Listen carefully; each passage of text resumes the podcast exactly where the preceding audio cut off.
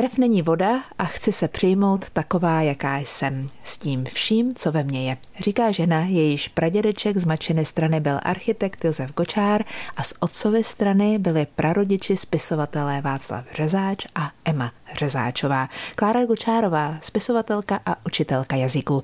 Co všechno ji inspiruje, jaké architektonické dílo svého pradědečka si připomíná nejčastěji a čím ji dostala spisovatelská tvorba, třeba román Rozhraní Václava Řezáče. Ptát se budu i na to, jak skládala texty do televizního seriálu Život na zámku, který režíroval její manžel Jaroslav Hanuš.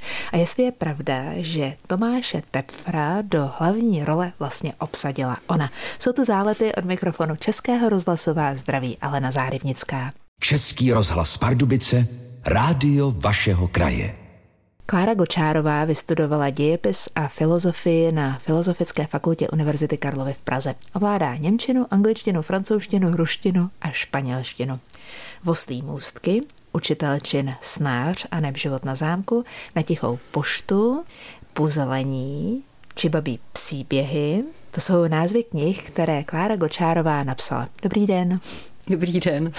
Já jsem měla velkou radost toho, že jste řekla puzlení. Dost dlouho mi to trvalo a sama jsem se zamýšlela. Ano, neměla jsem použít C, je to tak? Eh, no, měla, ale to vůbec nevadí. Já vždycky se těším, jak ty redaktoři chudáci se trápí těma názvama těch knížek, ale není to kvůli vám, není to revanš, je to jenom proto, že jsem takový trošku blázen. Tak ale jak vznikl název puzlení, tedy puclení? No, ne, to vzniklo tak, že vlastně vlastně jsem chtěla poskládat eh, knížku z různých eh, takových lehkých analýz toho, jak je vlastně ta slovní zásoba po celém světě víceméně stejná a že ta slovíčka vlastně kolují z něj stejně, ale mají třeba jiný význam, jako klasika, ruské, polské páchnut, jako vonět, prostě klasika. No a protože mě přišly ty povídky a ty kousíčky takový diskoordinovaný, tak jsem si říkala, tak já z toho poskládám takový pocle. A takže se to jmenuje vlastně puclení, ačkoliv vlastně anglicky by se to mělo číst jinak, ale já to nebudu říkat jak, protože třeba by ke mně už na angličtinu nikdo nechodil. Musím začít u vašich předků. Kdy jste si uvědomila, co všechno obnáší nosit příjmení Gočárová? A je vlastně vůbec někdo, kdo se vás první nebo druhou otázkou na pradědečka Josefa nezeptá? No, upřímně řečeno, já jsem se narodila jako Klárka Řezáčová, což eh, samozřejmě tak trošku vychází z logiky věci, protože moje maminka Lucie Gočárová si vzala Tomáše Řezáče na Dobřížském zámku. Záhy jsem se narodila já, ale protože můj tatínek eh, Tomáš Řezáč byl poměrně hodně komplikovaná osobnost tak když mi bylo 18 let, tak mi zavolal a říkal, je ahoj, ty máš dneska narozeniny, tak já už ti nebudu posílat alimenty, protože je ti 18. A já hloupá, naivní Klára jako vždycky, srdce na dlaně jsem pravila, drahej Tomáši, dokud já budu studovat, ty budeš platit. A on, protože měl prsty dlouhé, předlouhé, tak si to zařídil, abych nestudovala, takže já jsem se dostávala na vysokou školu velmi obtížně za dramatických situací. No ale ledva mi těch 18 bylo, tak jsem dorazila na Národní výbor Prahy 1 a řekla jsem, dobrý den, já už nechci být Klára Řezáčová. Chci nosit jméno svý maminky a svého milovaného dědečka Jiřího. No tak mám papír a jsem falešný roub. A moji hoši jsou vlastně taky falešný roub, protože s Jardou, s mým mužem, panem režisérem Hanušem, jsme se dohodli, že první syn náš bude po něm Hanuš a příjmením Gočár. No a pak se nám narodil Josef Gočár, takže doufám, že hoši budou mít nějaké mužské další pokračovatele, aby to jméno kde už já jsem teda vlastně falešný roub, aby jako neslo, nechci říct tu slávu, ale tu paměť národa, což je důležitý. Já si myslím, že to je opravdu strašně důležitý znát kořeny. Máte čtyři dospělé děti, ale teď je vaše rodina ještě mnohem větší. Vy jste ubytovala dvě ukrajinské maminky a tři děti. Pořád jsou u vás? Pořád jsou u nás. Včera jsme měli krásný sedánek eh, na lavičce a popíjeli jsme víno a povídali jsme si a já jsem říkala, a holky, já nechci, abyste odsud nikdy odjeli, protože to je vlastně tak hezký, jako mít tu rodinu. Já mám jenom jednu dceru a jako na jednu přijmou ty holky, které jsou vlastně stejně staré jako moje děti a jejich děti. Je fakt, a to není žádný jako červená knihovna. Je to nádherný pocit. Já se bojím a včera jim říkám, a co když vy odjedete? A oni, no to nevadí, tak vy za náma přijedete na Ukrajinu. A říkám, fajn, budu mít schody, vařit borščik. Moje maminka nechtěla, abych někde svým eh, pyšným vystupováním zbytečně udělala konflikt. Eh, jsem hrdá na to, že jsem Gočárová, je krásné nést ten pocit v sobě, říká můj dnešní host v záletech, Klára Gočárová. Možná v té souvislosti, jak jste se postupně dozvídala o tom, co všechno váš pradědeček dokázal a jak geniální byl? No, je to velká ostuda, to, co teďka řeknu, protože když jsem byla na gymnáziu, tak jsem měla funkci nástěnkářky a jednoho krásného dne jsem vyvěšovala plakát, neuvěřitelně krásný plakát eh, se všema možnýma stavbama svého dědečka a s jeho krásným zasmušilým pohledem a teď najednou jsem viděla, že ta Praha je vlastně plná jeho staveb a nejenom samozřejmě Praha, Hradec, Pardubice, kam oko pohlédne, prostě Bohdaneč, všude možně. Takže prostě nastalo, nastal moment velkého překvapení a zároveň výčitek vůči tomu, že toho nevím víc, že mě máma teda pracovala v celetní, prostě nikdy neřekla, že důmu Černý matky Boží, kde mělo sídlo výstavnictví, tam, kde ona sama pracovala, že je vlastně dědečkův a tak. Takže já jsem se k tomu dostávala jako vlastně svým vlastním samostudiem, jak by řekl Rada Zimmerman. A a dneska jsem šťastná, překvapená a to, to srdce jako kypí vlastně. To není pícha, to, a já bych to vůbec, to je láska. A když přicházíte na konkrétní místo, třeba procházíte kolem budovy automatických mlínů tady v Pardubicích, nebo e, procházíte třeba domem u Černé Matky Boží, nebo kolem domu u Černé Matky Boží v Praze, e, nebo například Lázeňským pavilonem v Bohdanči. Když na ta místa přijdete, jdete tam tam cíleně proto, abyste si připomněla svoji minulost, anebo jsou to v podstatě vždycky jenom náhody, které vás ale do té rodiny a k těm předkům vrací? Nevím, jestli odpovím úplně přesně na vaši otázku, ale budu se snažit. Hm. Já miluju Legio banku jo? a chodím tam hrozně ráda do kavárny a chodíme tam s Mášou, mojí dcerou. A když jsme tam byli poprvé, tak Máša odcházela na toaletu a říkala, mami, ty to neuděláš. Já jsem to jistě udělala. Přišel číšník, něco nám nabízel a já jsem mu tak říkala něžně, můj dědeček to tady postavil. Pak přišla Máša, viděla toho číšníka, kolem nás běhá a na uh, účet podniku nám nabízí dorty. A říkala, mami, ty jsi to zase udělala. Já za to nemůžu, je to silnější než já. Úplně tomu rozumím, úplně tomu rozumím. Byla jste na Ukrajině někdy předtím, než se situace v Evropě zkomplikovala natolik, že je to teď tedy věc, která je nám eh, jaksi odepřena. Eh, v Užhorodě u hlavní pošty? Ne, nebyla jsem na Ukrajině nikdy. A ta hlavní pošta je také z díla eh, vaší rodiny a já se na to místo pamatuji, aniž bych to věděla a jsem neznalec architektury, tak když jsem tam tudy onedá procházela, tak jsem si říkala, jako kdyby byla v Hradci. je, to, je to zřejmé.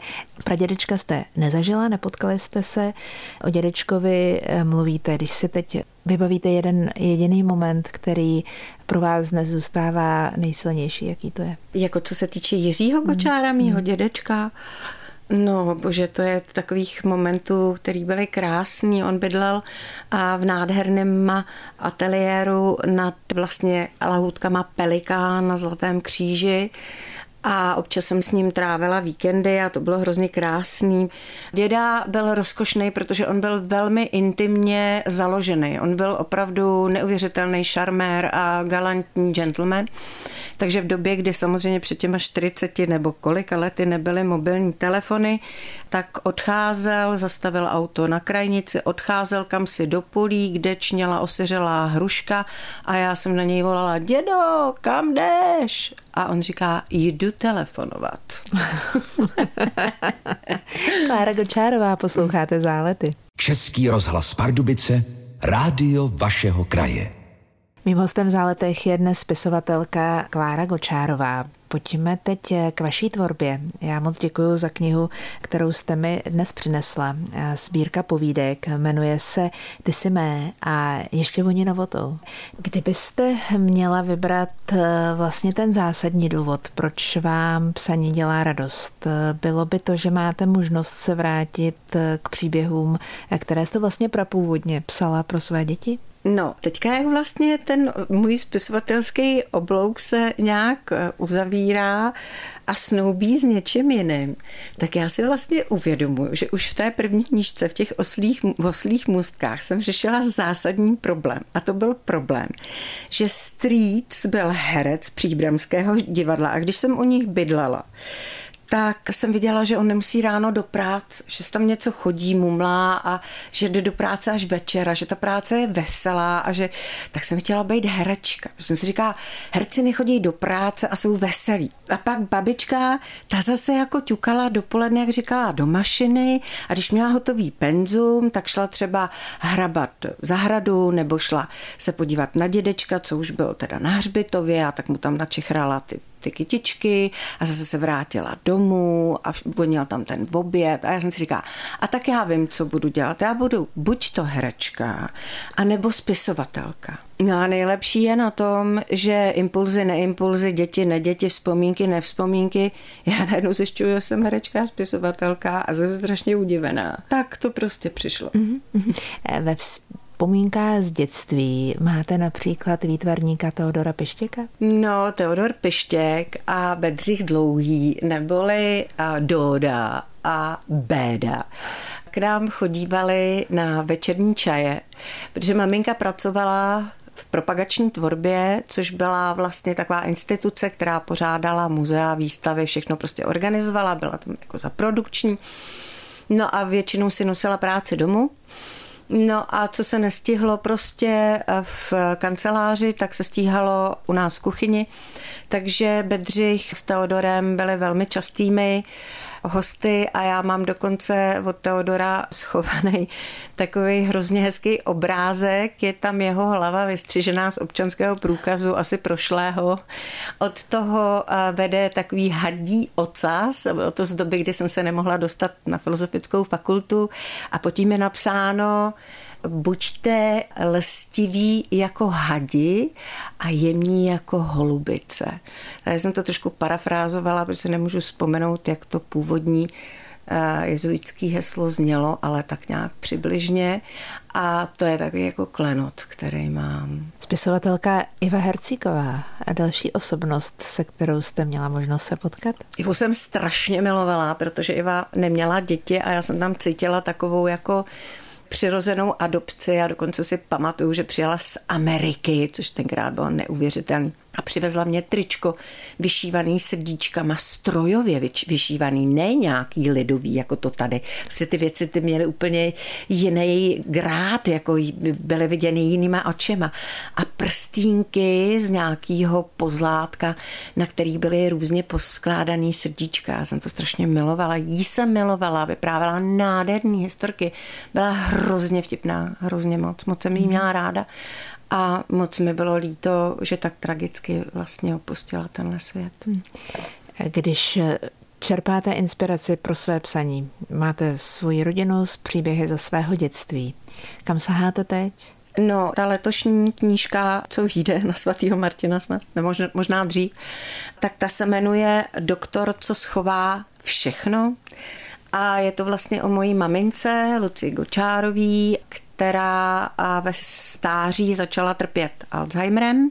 A já jsem vlastně se snažila té knížce dát v úvozovkách takový návod použití a prostřednictvím veselých i ne úplně veselých historek k tomu, jak pracovat s tímhletím pacientem protože jsem zjistila, že máma je prostě nejšťastnější, když žije to, co žít chce, takže zmiňovala jste vy moji babičku Emu Řezáčovou, s kterou máma dlouhodobě sdílela dům.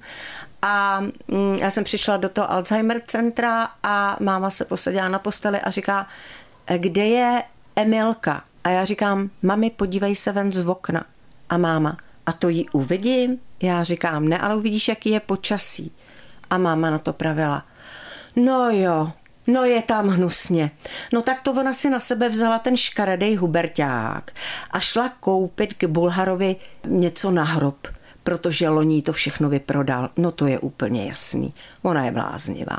Takže to je vlastně oblouk mé letošní knížky. Mhm. Spisovatelka Klára Gočárová je se mnou dneska v záletech. Jsem ráda, že nás posloucháte. Pojďme připomenout učitelčin snář a neb život na známku.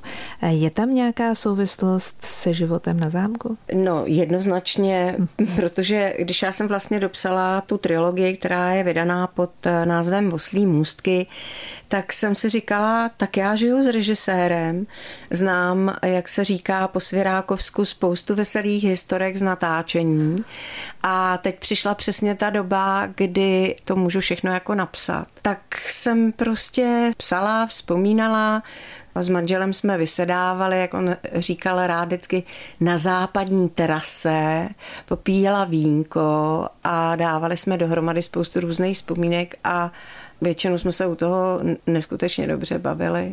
Takže, takže tak. Hm. Jak to bylo s Tomášem Tepfrem a jeho rolí v seriálu, který režíroval váš muž Jaroslav Hanuš? Především scénárista Jan Míka a můj muž Jaroslav Hanuš se scházeli u nás na zahradě a kvůli velké, velkolepé plány, a to ještě vůbec nevěděli, jestli budou točit. A taky měli samozřejmě ten casting, jak se dneska říká, nastavený tak vysoko, že já jsem jenom chodila kolem a prostě jsem houpala neuroticky kočárek a vůbec jsem do toho nevstupovala. A pak jako mluvili o těch hvězdách našich, který nebudu jmenovat, ale já říkám, kluci, ale to je prostě úplně všechno špatně, jako vy chcete rodinný seriál, vy prostě chcete, aby se na to koukaly ženy a muži taky. Takže já říkám, viděli jste někdy jak svět přichází o básníky, nebo nějaký to pokračování. Erda na to strašně nerad slyšel, protože já jsem mládí chodila s Davidem Matáskem a on žárlil. A já jsem říkala, ne, počkejte hoši, tam hraje Tomáš Tepfr prostě takového záletnického doktora a to je přesně ono, co vy potřebujete. Takže proč ne Tomáš Tepfr? A dámy ho budou zbožňovat, a pánům nebude vadit jako konkurent. A o to přece jde. A takhle jsem se ještě prosadila Jarku Hanušovou do role té slavné majitelky, nevím, limonádárny nebo lihovaru, nevím už, jako a tak, no. To šel se v 90. letech, eh, od roku 94 do roku tuším 98, eh, v Kolíně na zámku v Rostěži, mm-hmm. říkám správně. Bývala jste někde u natáčení? No, když Jada točil život na zámku, tak jsem byla u natáčení pořád, protože jsme to měli jakože hodně blízko a pak, když točil šípkovou růženku, tak to jsem řekla, budeš točit tady doma, protože byl těsně po operaci bypassu a jsem říkala, a já tě budu vozit jídlo a budu tě krmit. Takže měl zákaz opustit teritorium Čerčany, No a když jsem ho náležitě vyzdravěla, tak jsem ho nechala jít natočit si náměstíčko a ten zbytek příkopy a náves do žadce a rozhodla jsem se svatosvatě, že za ním vůbec nepojedu. A myslím, že to měl jako svoji jednu z nejkrásnějších celotáborovek a do dneška jsem šťastná, že jsem ho nechala si to fakt, jak se dneska říká, užít, ale to teda ve velkém stylu.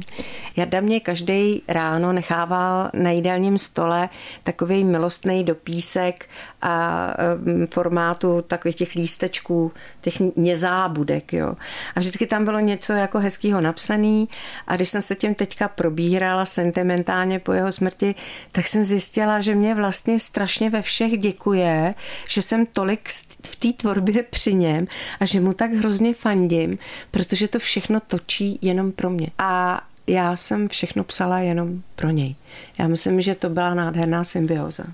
Já vím, že prostě mi jako něco psal takový jako kytičko moje voněvá, budeme na věky spolu, usmívej se a buď šťastná, protože nás dva ani smrt nerozdělí.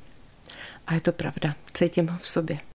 Jsem moc ráda, že mým hostem dnes v záletech je spisovatelka Klára Gočárová. Zajímá mě ještě váš talent k jazykům, k cizím jazykům. Já, jak jsem se dostala na vysokou školu vlastně relativně velmi pozdě, tak jsem měla odstudováno, takže jsem chodila do těch tříd se tam jenom sednout a tenkrát jsem měla napříč světem spoustu korespondenčních kamarádů, takže zatímco oni se učili ti moji kolegové studenti něco, co já už jsem znala, tak já jsem si dopisovala s celým světem.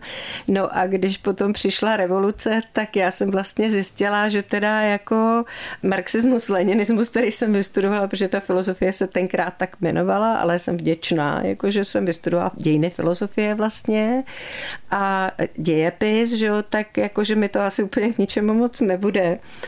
A tak jsem začala učit jazyky a kromě jiného, jako úžasný prvek v mém životě byl Miroslav Ransdor, který nás učil dějiny rané křesťanské filozofie. Byl to výborný člověk a sice komunista, ale takový, že on byl prostě o tom přesvědčený a vždycky nás provokoval, takže říkal takový, jako on uměl všechny jazyky napříč prostě světem. Říkal třeba o Kierkegaarde vy si přečtěte ve finštině a já jsem jednou za ním přišla a říkám, pane doktore, jděte do háje s tou vaší finštinou, kolik umíte jazyku? A on říká, No, asi v podstatě všechny. Víte, Kláro, to je jenom doprava a doleva. A ono, když opravdu absolvujete ty první tři, čtyři, tak zjistíte, že půlka světa říká uh, slámě pácha a druhá jí říká stro nebo štro. Což jsem se dověděla na klobouku z nejmenované firmy. Řekněte mi, kdyby teď jste měla nekonečně moc času a mohla disponovat veškerým svým volným časem, bylo by nějaké místo, které je spojené s vaší rodinnou historií, ať už ze strany maminky nebo ze strany tatínka, kam byste vyrazila a kde byste chtěla být sama se sebou? To je strašně dobrá otázka. Zrovna teďka v době, kdy já se po manželově smrti peru hodně jako s velkýma psychickýma problémama, stejská jsem a tak dále. A uh, různé moje terapeutky a kamarádky mě stále soustředěně vyhánějí z domu abych tam nebyla prostě, abych tam nebyla sama, abych nedělala ty věci, které běžně ženská dělá. A já jsem se teda zapřísáhla, že obědu letos všechny dědečkovy stavby a že to vezmu tak, že prostě uh, se vezmu to kolo svoje šikovný někam do vlaku a že budu taková, taková žena na kolečkách máme šanci, my ostatní, že z téhle vaší cesty budeme i my něco mít. Je šance, abyste to stvárnila? Mm. Tak jak to umíte? Mm, no, vzhledem k tomu, že já mám tak divnou hlavu od dětství, to tím trpím, že já jako vlastně neumím asi žít úplně ten život jako ten přítomný život, že já žiju pořád v nějaký fantazi, tak je možný, že se něčeho dočkáte, protože mě stačí vylézt na kopec a ty věci jako na mě padají, jo. Takže z tohohle určitě jo. A jinak eh, mám pocit, že jsme si i slíbili, myslím s Ladou Klokočníkovou z Hradeckého ráda, rádia, že bychom udělali právě do ostrova Ulančkrouna, kde máme nádhernou chalupu, takovou výjezdovou akci a povídali si o takových věcech třeba poloprázdninových a jiných. Tak třeba už tam nějaká ta túra bude. Český rozhlas Pardubice, rádio vašeho kraje. Klára Gočárová je se mnou dneska v záletech. Já jsem za to moc ráda. Díky vám jsem měla možnost eh, připomenout si jak eh, psanou tvorbu eh, vašich předků, tak i architekturu, která mě osobně se velmi líbí. A tak nějak vždycky přemýšlím o tom, že ať už se jedná o spisovatele nebo o architekta, vždycky v tom, co dělají, jsou minimálně o jednu, často o několik generací napřed. Já bych vlastně na to odpověděla úplně trošku jako jiným příběhem, protože já jsem strašně studovala Václava Řezáče, jednak jsem ho celýho přečetla. A četla jsem i korespondenci a když mi tak jako trošku v uvozovkách pankově vyšly ty oslí můstky, tak se k ním dostal jistý pan profesor z Karlovy univerzity a já jsem dostala informaci, že dědeček můj Václav Řezáč eh, spáchal sebevraždu a že se zastřelil. A vlastně mě vždycky strašně vrtalo hlavou, jak ta křehká osoba, protože já jsem to opravdu četla všechno. To byl básník slova, to, to bylo prostě neuvěřitelné. Ostatně už jenom to, že prostě mu eh, Josef Čapek ilustroval dětské knížky, tak to nebylo jen tak, to byla medaile prostě už v té době, že, jo? že byl v časopise Eva, což byl prestižní časopis i s babičkou, to nebylo jen tak, jeho básně, všechno. Já jsem si říkala, jak ten křehký člověk mohl vlastně být oporou toho pilíře té komunistické tvorby a on zjevně jako nemohl. Takže se zjevně zastřelil, babička byla 50 let vdova a myslím si, že ta strašná psychická situace mýho táty byla způsobena tím, že toho Václava Řezáče tam někde našli v trtolišti krve a STB, respektive někdo jim prostě o tom zakázal mluvit jako úplně, úplně, úplně. Takže nevím futur, futurologické nebo jaké vize, samozřejmě jak architektura, tak literatura, nádherná věc, ale uh, pro mě najednou to bylo jako, že toho dědečka objímám a říkám si, teď já mám tu duši podobně křehkou, jako jí máš ty, taky trpí a já bych to neunesla a vlastně, pane bože, netrestej mě, ale miluju tě za to, že jsi to nevydržel. Rozumím. Komplikované, těžké, ale logické.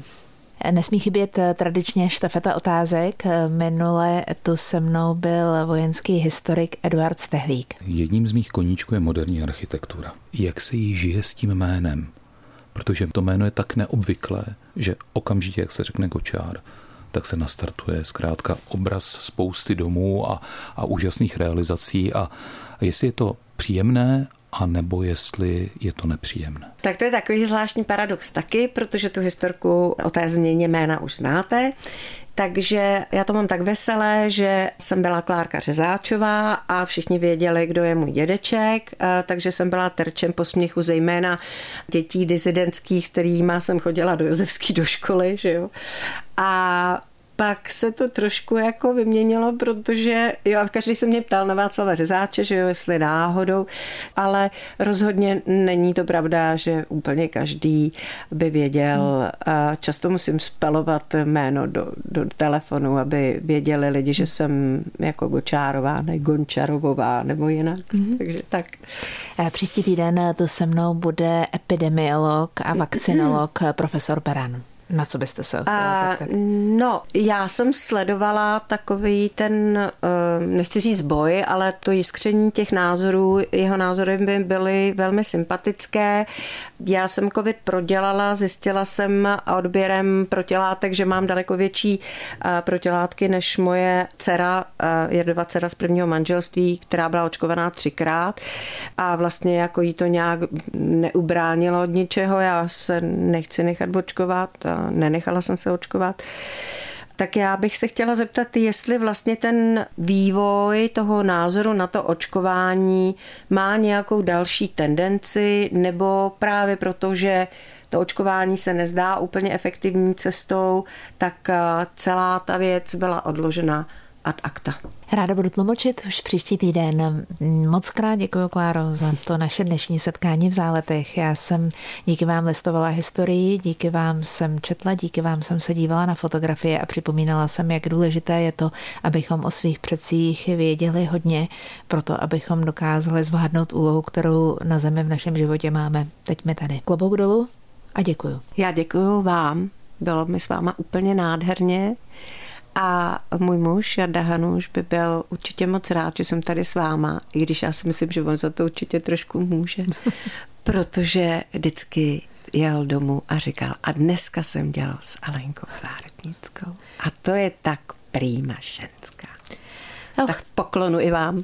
To je mi velkou ctí, děkuji. Myslím, že to s námi dnes v záletech byl celou dobu stejně tak, jako je s vámi ve vašem životě pořád dál. Musí být. Byl výjimečný, byl úžasný.